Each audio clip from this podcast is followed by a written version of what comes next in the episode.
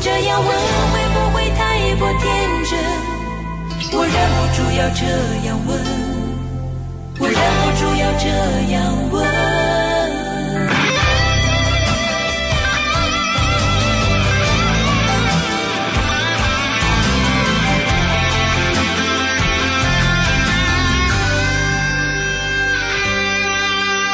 我俩相识已久，你以为我喜欢自由，而我以为你。周四的夜晚，欢迎听众朋友再次打开收音机来收听《鹏城夜话》，我是周玲。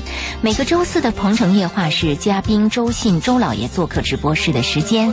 那今天晚上呢，我们想回复几封听众朋友的私信。那目前集中的私信还是非常多的，但是老爷也在微博上发了预告，说也会关注收音机前听众朋友的一些心里话，最近好不好？有一些什么样的事情？身边的事。对，想说一说，但是看看我们的私信有好几封已经。 没有更多的时间来回复听众朋友其他方面的问题了，所以我们还是抓紧时间一起来看一看。直接私信，嗯、对关关于私信方面的一些问题。嗯、呃，那在接下来的时间里呢，呃，就想跟大家直接走进我们的私信当中。我们首先来听到的是第一封私信。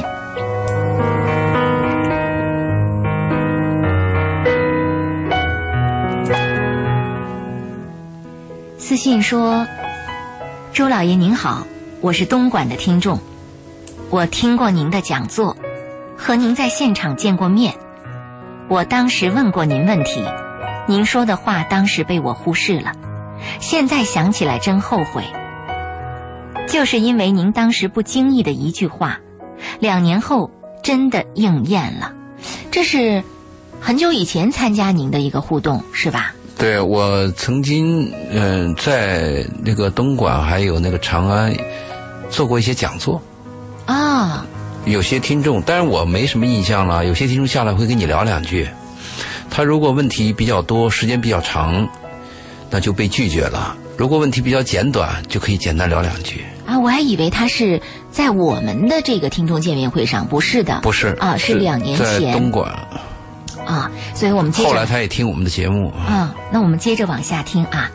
他说两年后真的应验了，就是因为您当时不经意的一句话。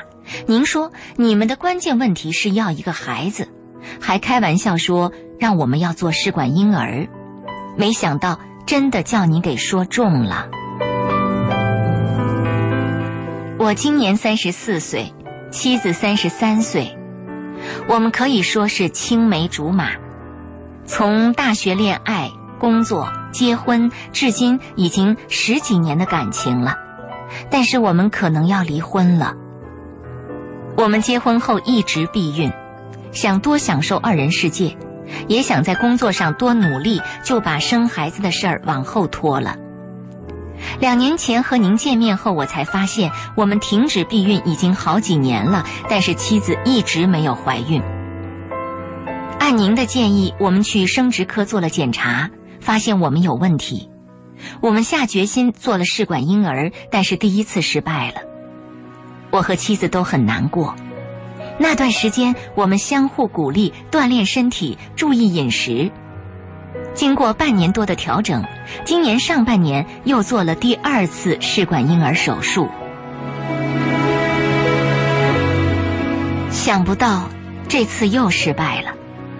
我和妻子十分痛苦，更令我痛苦的是，这次医生告诉我是我妻子的卵子有问题，即使再做一次还是失败。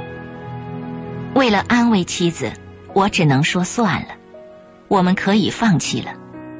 我没有说她的卵子有问题，我害怕她受不了。但是问题是无法躲避的。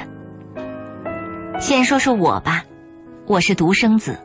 我家三代单传，全家都指望我能生一个儿子。这次的失败引起全家三代人的地震。老家的老人都知道了，亲戚也都知道了。我父母和我们住一起，这几个月几乎都不说话了。我和父母谈过了，我一定要生个儿子，我一定要对得起父母，一定要对得起我爸，一定要堵住老家人的嘴。 但是我的妻子终身都无法生育了，看来我只能离婚了。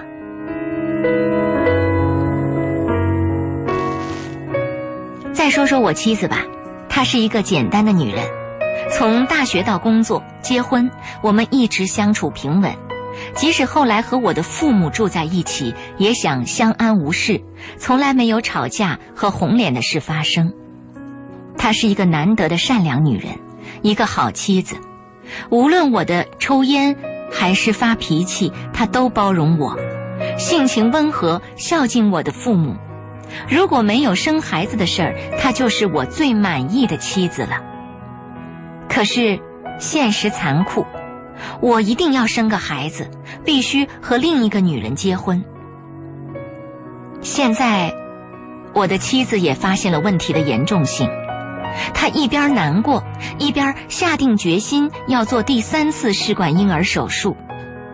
她不知道她的卵子有问题，她现在每天锻炼身体，看各种营养食品的书，查询各种试管婴儿知识。她知道这个孩子和我们的婚姻、和我们的家、和她的未来十分重要，但是她不知道她的卵子有问题，她终身无法生育。周老爷，我应该早听你的节目，你说女人应该在二十五岁前生第一个孩子，如果我早按你说的办，即使不能生也可以早发现问题，不是吗？现在一切都晚了。我现在很痛苦，虽然我有房有车，年薪几十万，但我突然发现没有孩子、没有家，要离婚和房子、车子和钱都没有关系，房子和钱都不能解决我的痛苦。我想问您的问题是：一，要不要和妻子做第三次试管婴儿手术？为什么？二，什么时候和妻子谈离婚？又为什么？这封私信看到我的心都揪起来了，非常难过。嗯嗯，我先为他这个家庭感到难过，然后为这个妻子而难过。我是在想，如果真的离了婚，这个女人该怎么办？这个女人离了婚，一辈子就完蛋了。如果跟这个女人离了婚，这个男人可以重新开始。是啊，所以我我的心里全部被这个女人给揪住了。嗯，这个女人还是属于那种白领和经理型的人。是。她现在都似乎有点放弃工作，要坚决去生这个孩子，而且她对第三次充满了希望。一般试管婴儿啊，一个女人一辈子只能最多做三次，超过三次以后，你的晚年可能就会得什么子宫癌啊，或者什么卵巢癌之类的。啊。这是她最后一次，但这一次肯定是失败。但女人，她的妻子，不知道。不知道内情，这个她丈夫知道内情。嗯，那你你什么意见？哎呀，其实我不希望这个家散，我也不希望这个妻子这样的一个结果。但是我是我判断这个家必散。卵子有问题是真的确实没有办法了吗？还是说只是这家医院这么判断？要不要多试几家医院去检查呢？第一次实际上，医生已经跟这个跟她丈夫暗示了。她的胚胎出来就有问题，后来就查查的结果是她妻子卵子有问题，而且她的妻子不可能有生育的可能。她妻子已经三十三了，过了三十岁以后，女人的怀孕几率和生孩子的那种能力，她每个季度在往下掉。那你说他们家就一定要自己生一个吗？能不能领养一个儿子？不可能。这是不是也是一个家族的所谓的观念？而这种观念是无法战胜的，无法破解的。对，而且你还不能批判这种观念，因为我有这个观念，你能说我错吗？因为你你你喜欢东，我喜欢西，你你为什么就说东是对的，西是错的呢？倒也是。我们从爱情的角度可能会批判这个男人啊，你怎么搞的这么俗啊？为了生个孩子啊，就这这样去想啊。但如果我们从婚姻的角度，从男女关系实用角度来看这件事儿。这男人的要求和他们家族整个村的要求都是有情可原的。如果你面对他的父母，知道他们全家全村人几代人的希望，三代单传就指望他，而且他他这个孩这个男孩还很成功，有房有车有钱，全家都指望他了。叫人难过的是啊，叫人难过的是，他说了一句话，他说如果没有孩子这个事儿，这个妻子就是世界上最完美的妻子了。是啊，妻子没有什么错啊、呃，本身的表现又那么好，呃，各方面都是让这个男人最满意，而且他们感情深厚啊。大学同学是吧？对这个、呃、从大学恋爱、工作、结婚，对很难得嘛，十几年的感情啊，青梅竹马。所以我们想起了一句话，说上帝给你关上一扇门，必然打开一扇窗。那我们翻过来讲，上帝给你打开一扇窗，可能就闭上一扇门。人生总是有特别多的不如意，不可能事事都顺心。如果事事顺心，你一定短命。真的是这样。这个他还说了一句，他说我当时说的话呢。我跟他说的话被他忽视了，其实我跟很多年轻人说的话都被忽视了，有些呃，有很多年轻人很自以为是，对，他就说老爷你那说的话过时了，你那老了吧唧的老朽了的。但是有有些生活上的一些哲理和一些生命过程当中一些必然事实，这个真是我得倚老卖老，嗯，真是这个样子的。他这个十几年的感情就为了一个这件事叫离婚，我们可以充分认识到，男女关系是实用的，婚姻是利己的，婚姻是有条件的，婚姻跟传宗接代、跟家族、跟自我的这个要求有直接关系，不是爱情。我们再一次强调，那您说，婚姻就是婚姻。那您说，如果他们的家族没有这么多的压力和要求，两个人就是不能生育了，嗯，比如说采取收养孩子的方式，或者是就选择一直丁克下来的方式，这还是可能的，对吗？问题在这儿，如果男方能接受这种价值，这就是我们谈到一个价值观和观念的问题了。如果男方能同意，当然最好了。但是现在问题是，男方同意，他爸能同意吗？他整个家族，整个家族这个。背后的风俗习惯都不能答应。对，如果他的什么呃什么表哥呀、表弟呀，还有他叔叔的孩子啊，都生的是男孩，可能还好说。现在三代单传，就轮到他，他是他们家现在最小的，上面都不能生了，就是放开二孩也不行了。你说他压力多大？另外，另外你说这种事情啊，他说的，因为这个这个男人写信，你可以看他讲的非常坚决了。他说问题是无法躲避的。我一定要生个儿子，我一定要对得起父母，一定要对得起我爸，一定要堵住老家人的嘴。嗯，那我们很多人都是在为别人活着嘛，很多人都是要看别人的脸色，什么争个面子的，都有这事儿嘛。确实，他已经坚持到这一步了，你说你能怎么办？时间关系，关于这封私信的回复，我们先到这儿，在下一时段回来，我们针对这封私信，接着再来说到几点我们的看法和想法。那稍后的时间，欢迎继续关注《鹏城夜话》，等会儿见。鹏城夜话正在直播当中，我是周玲。今晚的鹏城夜话做客嘉宾是周信周老爷，我们正在听众给听众朋友回复一些私信啊，在节目当中。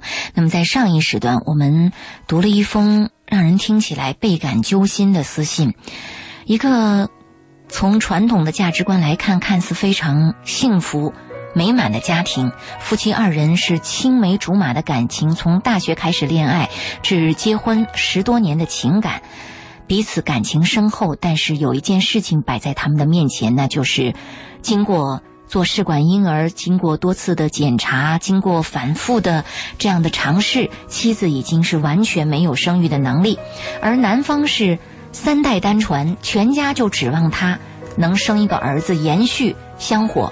啊、呃，就像老爷刚才说说这个，也许认为这个价值观太传统，但传统的就一定不对吗？谁说人家坚持的就不对呢？我没有办法去批判这个传统的价值观就不对，那这就是人家的认为，人家家族的认为，个人选择，对，个人选择。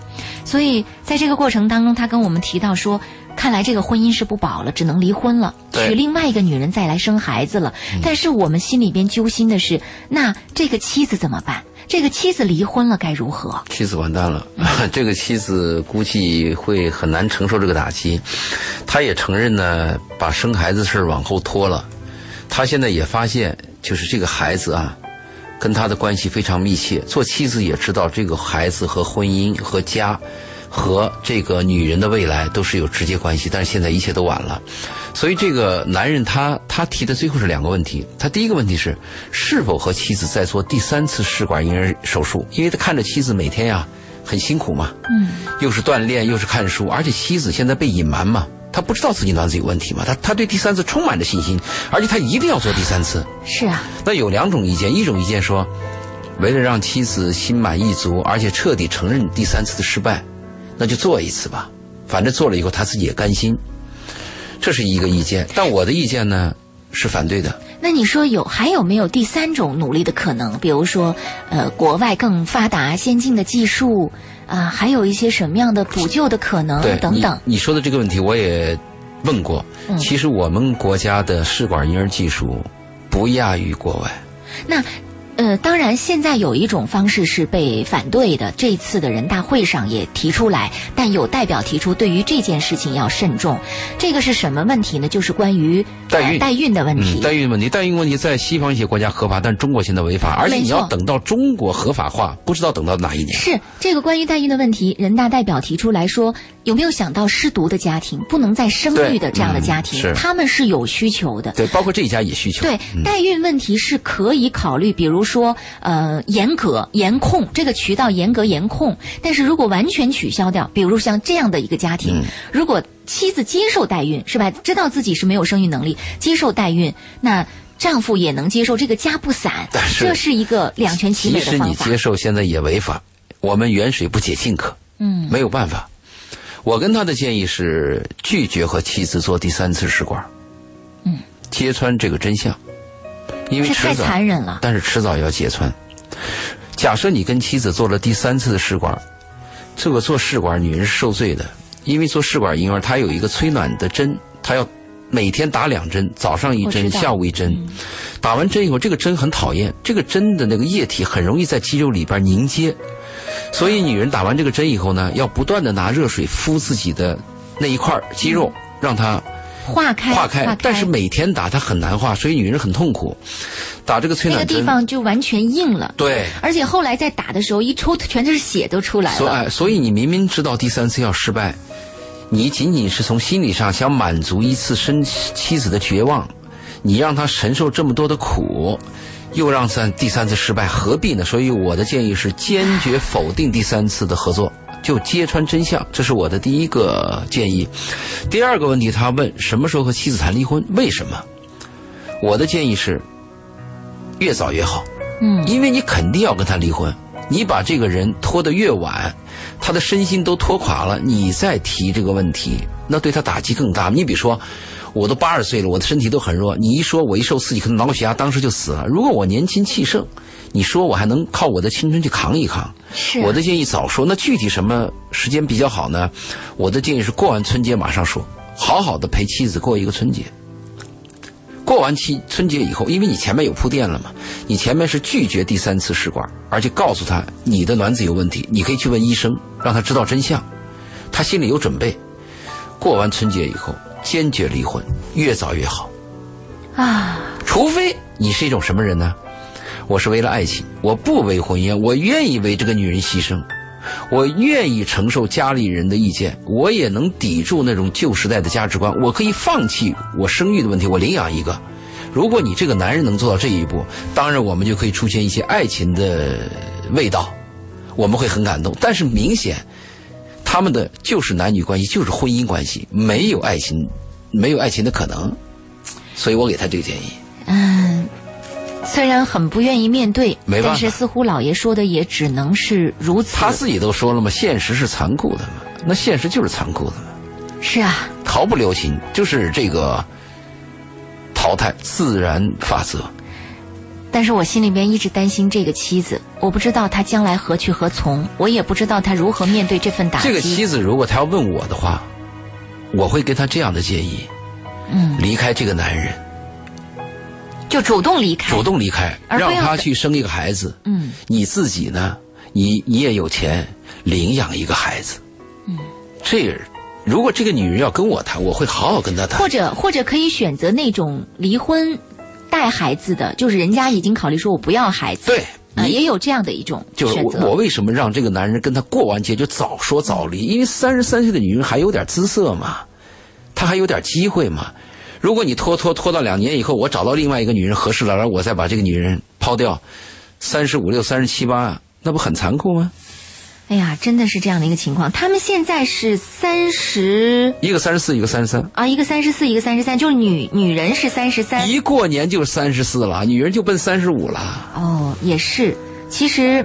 趁着年轻，还不如赶紧做一个重新的选择。是一天是一天，嗯，也许对这个妻子来说，她重新做的选择可能也是会好一点。比如可以选择一个不在乎生育的她找一个离婚的男人，有孩子的，有孩子的，或者自己领养一个啊、嗯嗯，这都是一种选择。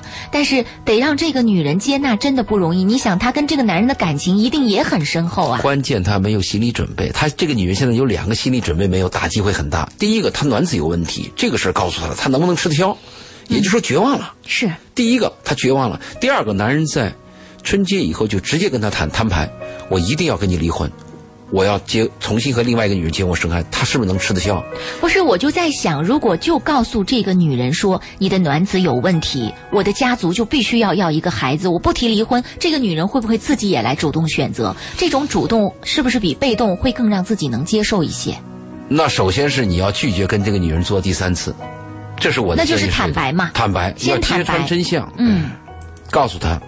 当然这个事情发展怎么样我们难以预料，会不会有什么奇迹发生不知道，但我的建议很残酷，但我相信我的建议是受伤最小的一种建议。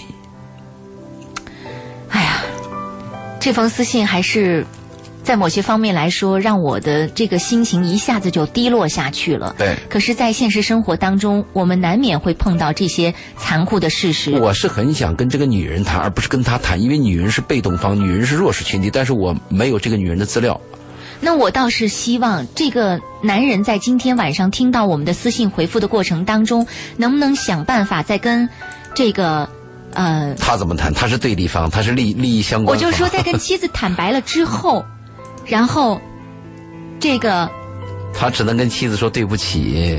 我就说他跟妻子坦白了之后，坦白这个事情之后，能不能就让他妻子在跟你这边有一个连接的部分？我特别希望他妻子能够得到这个帮助啊！他妻子现在蒙在鼓里，不知道。现在我估计他妻子还能还还在看什么第三胎应该怎么注意啊，这个营养保健锻炼，我估计他妻子还在这个状态下。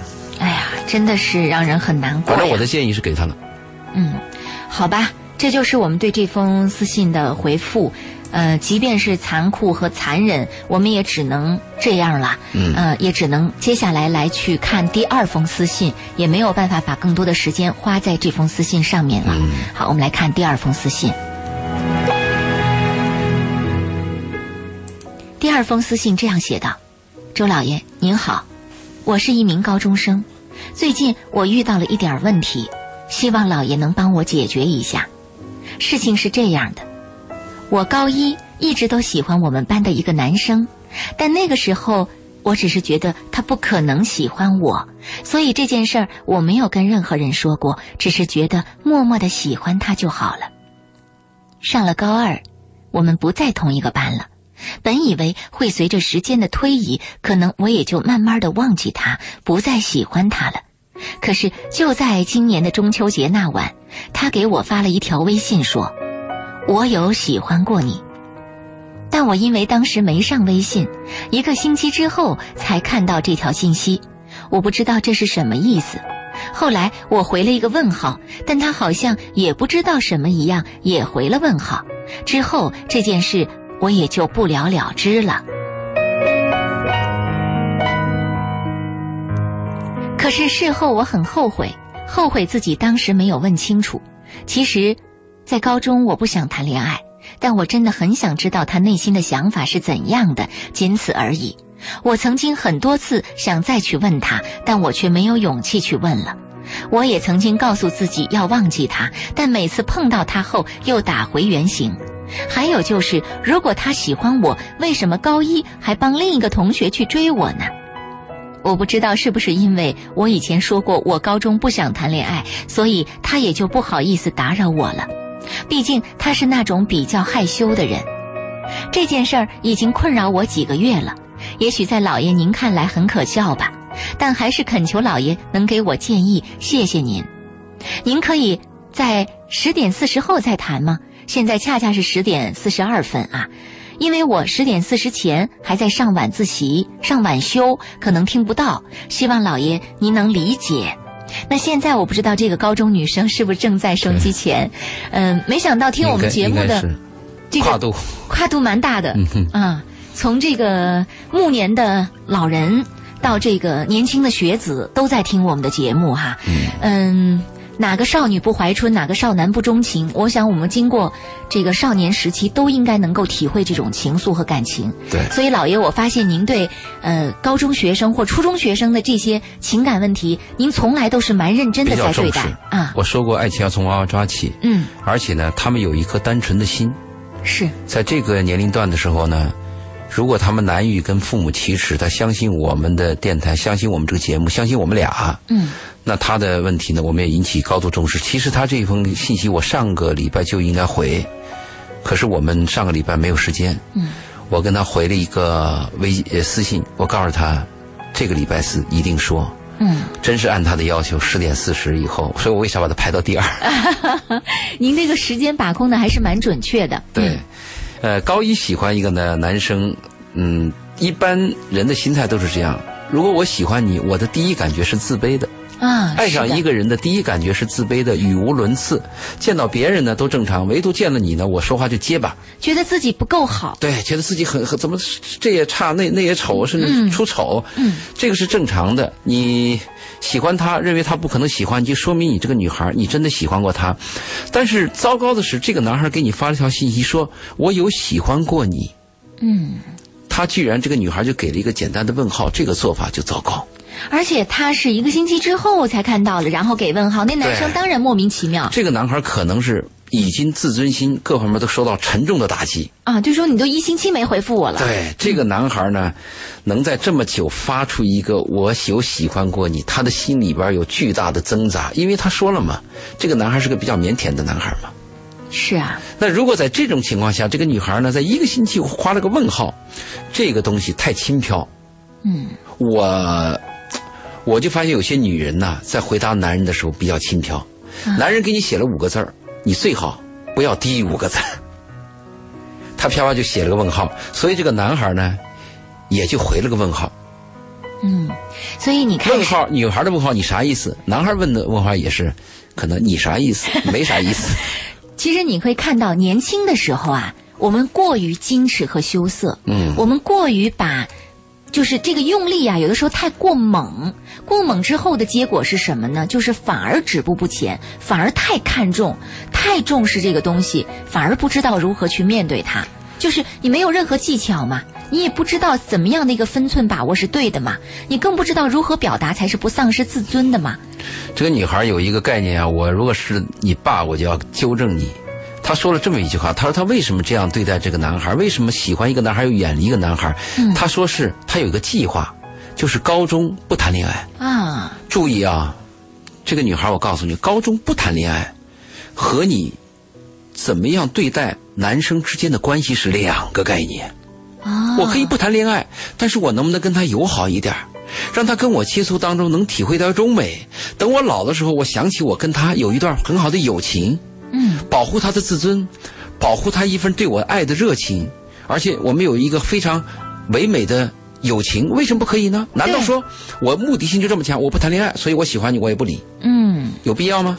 没错没错。所以我我就要告诉你，这个女孩不谈恋爱和和一个男人保持一个美好的关系是两个概念，一定要注意这个问题。真的是这样。他还问了个问题，他说如果这个男孩喜欢我，那他为什么他他他还帮另外一个男孩来追我，就意思说你为什么不直接来追我？这个问题不用问，就是人的那个怯懦心理和复杂心理，对吧？嗯，我们看过那个呃就是你叫什么啊、呃、奥斯瓦尔多那个叫什么那个电影，奥斯瓦尔多奥斯瓦尔敲钟人、那个、啊吉普、那个、吉普赛女郎。嗯，不啊，对，吉普赛女郎，吉普赛女郎嘛、嗯，对对对，这个男人最后抱这个吉普赛女郎过河之前，他抱了六个女人嘛。对，他说你知道吗？我就是为了抱你过河，我前面抱了六个女人。我不知道这个女孩你能听懂我说这句话的意思吗？就是有的时候他是为了掩饰自己的更深的感情，他爱你，他爱不上啊、嗯，他没有办法。或者是说，呃，刚才老爷讲的一句话很正确，就是当一个人喜欢另外一个人的时候，就各种认为自己不够好。对。啊、呃，那他只能在去帮别人的过程当中，利用这样的一个方式和方法，其实是想借用一下，嗯，是想借以传达一下，对，借情一下。他借借借题发挥表达，因为他自卑嘛啊、嗯。对对。谈到这个问题时，我想起来我在节目当中原来处理过这么一件事儿，就是我的一个女朋友，嗯，她去了这个加拿大，他给我来过私信，嗯，他说他爱一个男人，那个男人也喜欢他，但是那个男人约过他三次，嗯，老外比较直接，成熟人，约他上床啊，他第一次是因为自己生理问题拒绝了，嗯，第二次是因为什么问题没回不来，第三次是因为什么又什么问题，嗯，全是客观因素。他说现在这个男人不理他了啊，他问我怎么办，我说这样，你反过来约他三次上床。我我觉得这样对等吧。对呀、啊。如果你爱他，对呀、啊啊，你看人家第一次约你被拒绝，嗯，第二次被拒绝，你说你翻过来约他，嗯，你约他第一次可能他会拒绝你，然后你约第二次，嗯、没想到他约男人第一次，男人就同意了，同意了。那、啊、而且他们现在生了一个女儿，啊哈，多美好。是。就我我跟这个女孩讲，你你说高中时间不谈恋爱这一点我同意，嗯，但是你处理这个问题，是不是能唯美一点？嗯，所以我的建议是什么呢？这个事不是困扰你吗？你也不要去跟那个男孩追究啊！你当时怎么想的呀？你为什么给我来信息？为什么你爱我你不说呀？为什么那天有个问号？这个不要再问了，因为这个再问已经成了罗生门，就没有真相了。因为当时的心情不一样。如果那个男孩第一次给你写的那个信息说我我有喜欢过你，你知道吗？如果你当时就回答，可能当时的状态是真实的，一个礼拜以后就变了。所以我的建议什么呢？这个事不要再去追究他了。怎么呢？约那个男孩一起玩，有生日 party 请他来，关心他，做一个好朋友，甚至约他吃饭。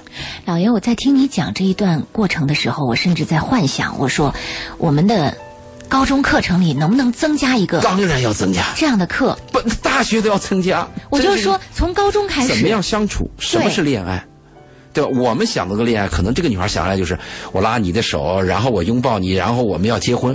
她认为这是恋爱。其实人世间有很多种爱啊。但是在很多种友情，很多美好的事情啊。但是现在在这样呃，在中学时代仍然是忌讳谈爱情这两个字的，包括老师和家长都是比较忌讳的一种。那我们谈友爱嘛，我们不谈爱情。就是，其实我真的很希望这个学校能够开设这样的课程，就谈一谈男女同学的相处问题，应该是男女同学情窦初开如何去面对的问题等等，就把它说开了，说说清楚了。你看这个女孩要在晚自习以后来听我们的节目，等待我们的回答，就说我们有缺失吗？我们低估了男孩女孩的他们的能力和思考能力。我我做节目的时候，我发现什么呢？有些人跟我这样讲，他说：“老姨，你的话可能都得有经历的人才能听懂。”恰恰相反，我在外面做报告的时候，我就会发现四五十岁的人听我的讲座啊，未必能听清楚，对，有点呆。往往那个二十多岁那小孩、女孩、男孩听我的讲座啊，反应特别敏感和强烈，嗯、而且都在点上，嗯，完全低估了这个男孩、女孩。所以这个女孩，我建议你可以确认这个男孩喜欢你，而且你可以约这个男孩。参加你的活动，如果在某一天某一个场合愿意把这个事儿揭开再聊一聊，嗯，无妨，可以聊聊。你甚至可以坦诚地告诉这个男孩，我那天回你的信息晚了，是因为手机我没看见，我给你发了问号，你又给我划了个问号，我心里很难过，而且这个难过折磨了我很久，我也喜欢你，为啥不可呢？是。嗯，多美好的一瞬间，过了就没了。我们真想重活一次、啊，真的是这样。所以在情窦初开的时期，我宁愿犯错误都愿意重活一次。在最纯情和纯真的年代所引发的这样的一些情愫与情感，真的是稍纵即逝。是啊、呃，不要把它这样破坏掉了，而应该，就算是结束，应该有一个非常美好的句号。将来老了，真的是一段非常美妙的回忆。一生当中有很多种爱，一定要值得我们珍惜。我们千万不要功利，什么结婚，什么分房，或者你能给我一笔钱，当然这也属于男女关系的一部分。嗯，但是还有很多支离破碎的男女关系是非常美好的，你把它都捡起来，可以温暖一辈子。对，很丰盛的。你这一辈子会遇到很多的坎坷、失落，甚至绝望，就像我们刚刚读到的第一封私信。嗯，如果没有这么多美好的记忆串联和支撑，嗯、人生真是太苍凉了。对，所以我们也尽量的在美好来临的时候不要破坏它。好，这小女孩，你按我说的办吧，呃，去试一试，然后把结果告诉我。嗯，好，嗯、呃，接下来我们来关注到的是下一封私信啊，第三封私信。第三封私信这样写道：周老爷您好，我是大学生，和一个女生谈恋爱，但是女朋友的化验乙肝结果是大三阳。这个问题严重，我的家人反对和有病历史遗传的人结婚，而我要因为女朋友是大三阳就抛弃她又不忍心，似乎违背我的道德观。我的道德观就是要坚守爱情，遵守契约。我现在大学没有毕业，现在才大二，怎么办？结婚似乎不可能了，我家里人坚决反对，我自己其实也很难接受这件事儿。我真的希望这是出个问题来考验我的，我希望自己的爱情能战胜这个考验。我昨天抽血化验了，刚刚五点多化验单出来了，我很正常，是他担心传染给我，要我去检查的。其实我们才相处不到两个月，一直没有亲密接触，连亲吻都没有，否则我也可能是大三阳。我想问您，我们是继续谈下去，还是恢复以前一样的好朋友？还有其他的选择吗？周老爷，老爷看看这个问题怎么来回复他。他这个问题是他自己说的是爱情，但他那个状态又是一个男女关系，因为他说结婚不可能了嘛。啊。是吧？嗯，你已经否定了这个事情了，那就显然你不是什么爱情嘛。嗯，但是你作为你的道德，你的道德，你的道德有你的面子，有你的自责，那在这个范围就把它相处一个好朋友嘛。而且女方没有提出来跟你结婚嘛。另外，你们只有两个月的关系，也没有男女之情嘛，没有肉体的亲密和肌肤之亲嘛，那你就保持在这个水平。嗯，但是注意，不要给这个女人有错觉。嗯，不要给她有希望。如果你跟他有错觉，有希望，你又想做一个好人，结果你又不是好人，嗯，那不很糟？是，而且乙肝大三阳不是也可以通过治疗吗？大三阳比较难，大三阳是传染，有传染性的。嗯、哦，其实乙肝病毒是应该是终身携带者，它跟你的细胞在一起，嗯、这个病毒，也就是说你杀这个病毒就要杀这个细胞。啊、哦，是这样的。而且呢，乙肝呢曾经有一段把它确定为性病。嗯，因为它的精液还有唾液，这也是体液传播，性接触有传染，嗯、我们都把它定为是当时是性病。嗯，现在呢，我们发现小三阳还可以，大三阳呢会有麻烦，嗯、而且会引起癌变。啊、哦，这个问题作为婚姻来讲，确实是很麻烦的。那我们的建议就是，你可以继续扮演你的一个角色。嗯，不要跟这个女人希望，保持一定距离。不要有错觉，宁愿给这个女人表现得差一点，也不要装好人。如果你装好人，你就一定要做到好人，嗯，是吧？是，不要装，就是真实的表现你自己内心的一种反应。对，我们特别害怕，否则对别人伤害更大。嗯、对，嗯，我就这个意思。因为他现在在弱势方，弱势方呢，他会有一个弱势方对强势方，他有一个本能的依赖。嗯，哎呀，是啊。这不是男女关系，我们谈哪有爱情？我们谈都是男女关系吗？呃，我记得老爷曾经在什么是爱情、什么是婚姻这个话题当中，爱情就是无条件，什么大三阳算什么呀？大四阳我都无所谓。对，我为他付出生命，真是在所不惜。婚姻男女关系就讲条件的嘛。嗯，真的是这样，所以我们还是要搞清楚。是啊，你看我们看到，不要说大三阳了，我们看到有的新闻报道，女人是癌症晚期，都要到病房里跟他结婚呐、啊。嗯，那个叫你不很感动吗？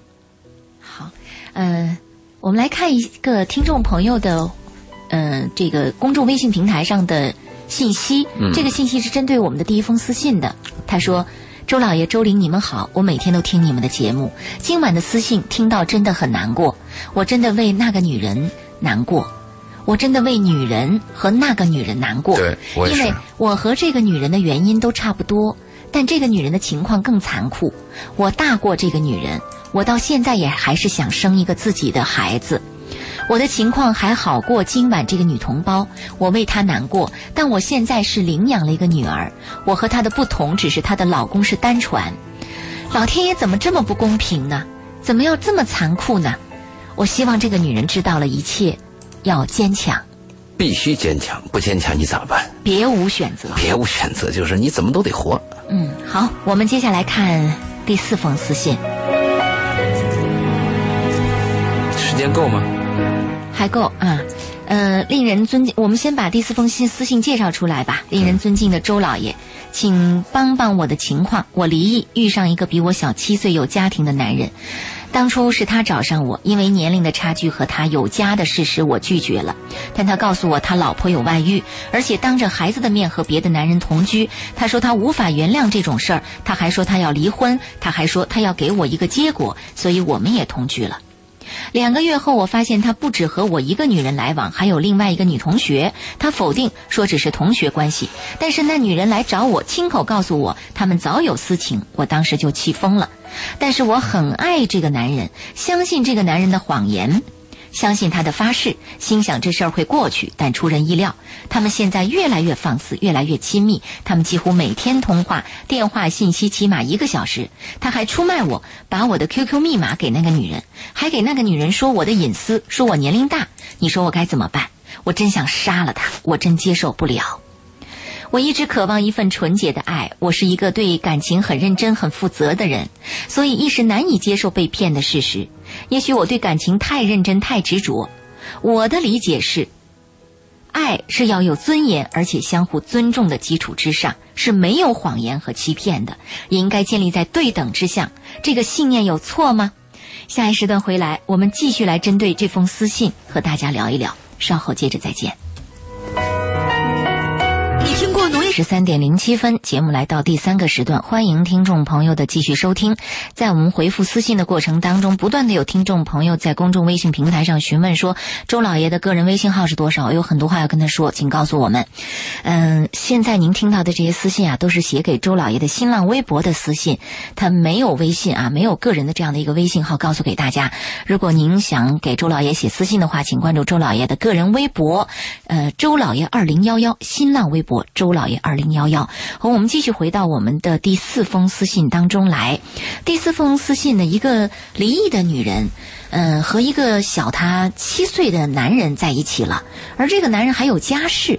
结果在一起同居之后，发现这个男人还脚踩两只船，还和自己曾经的女同学关系暧昧在一起。质问之后，这个男人否定啊，否就说没有这回事，只是同学关系。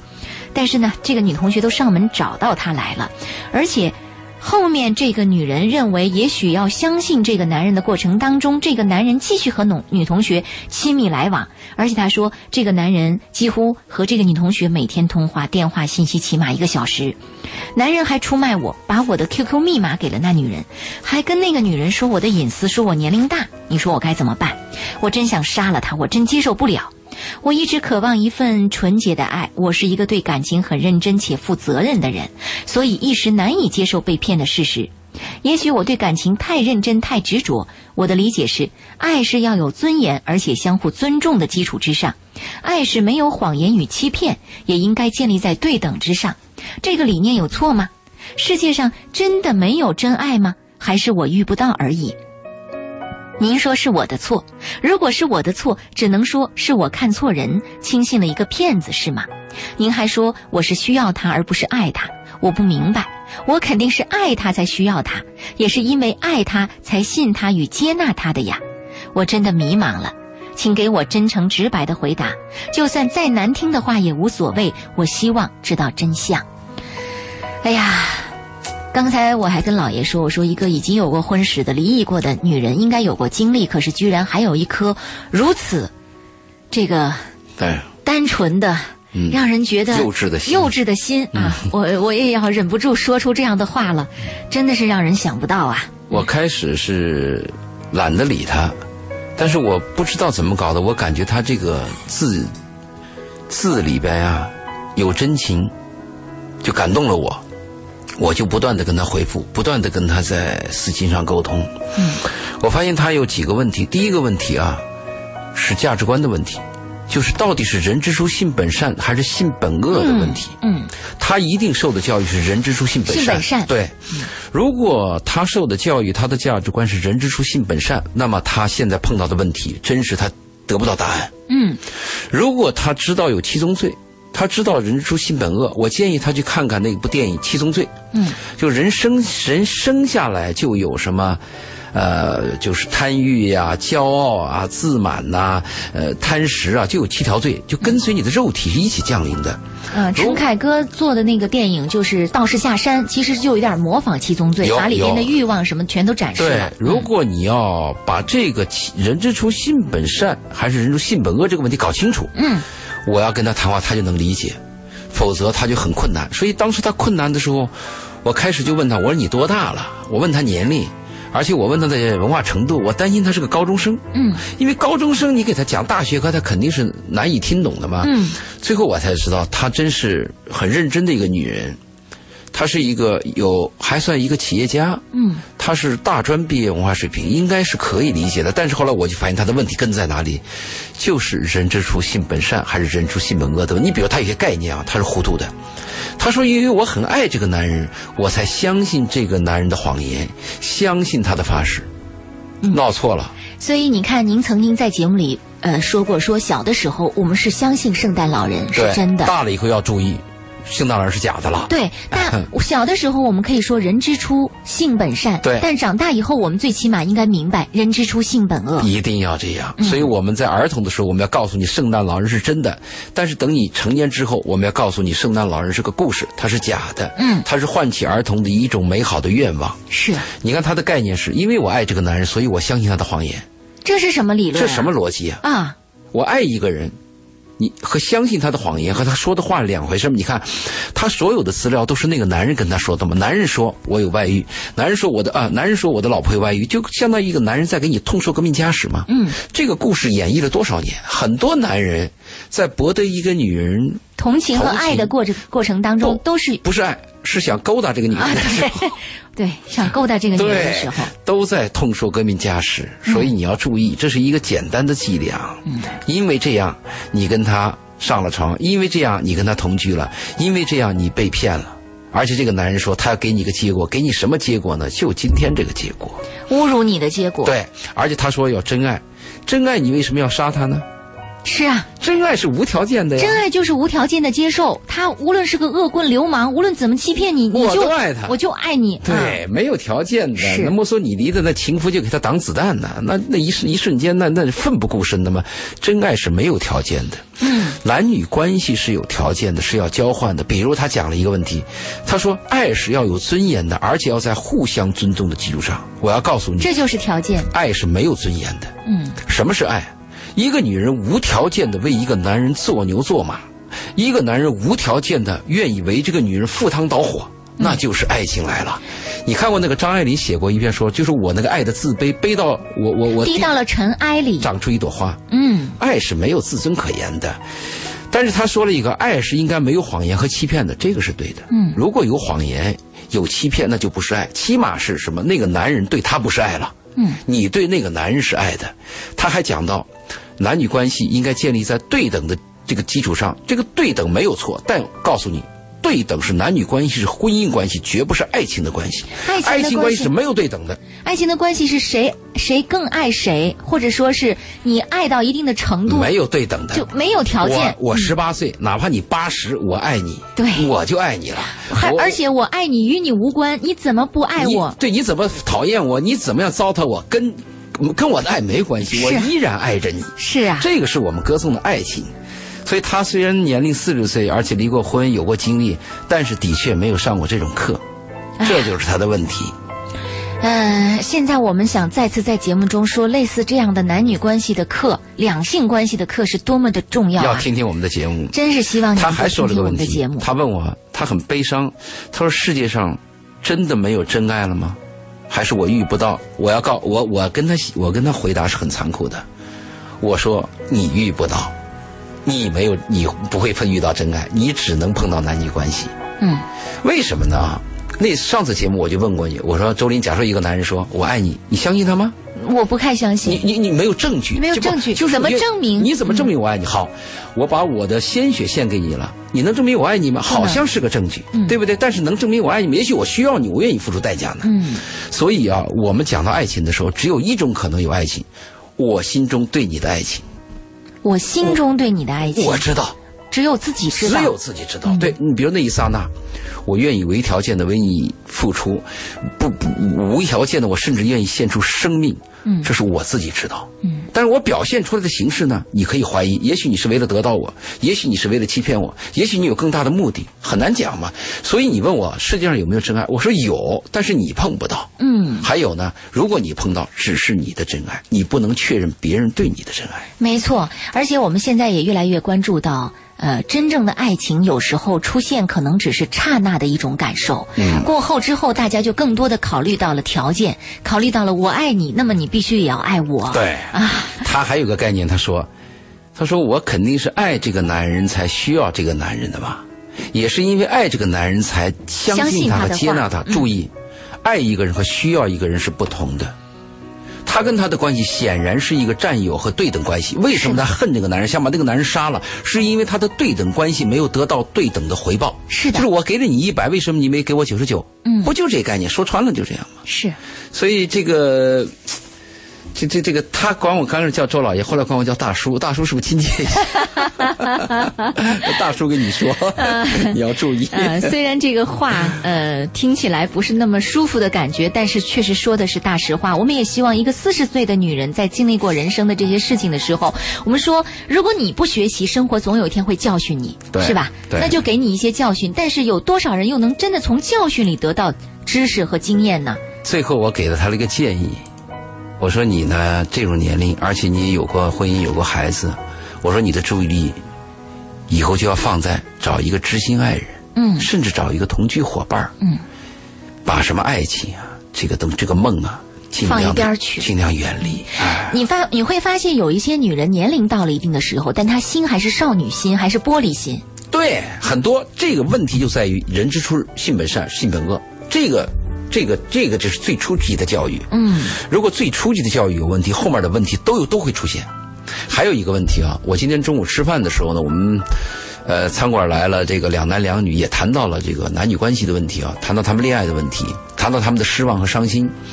我跟他们有个提示，我说其实男女关系见面的第一点，嗯，见的第一面的时候，第一个定位点很重要。嗯，第一个定位点非常重要。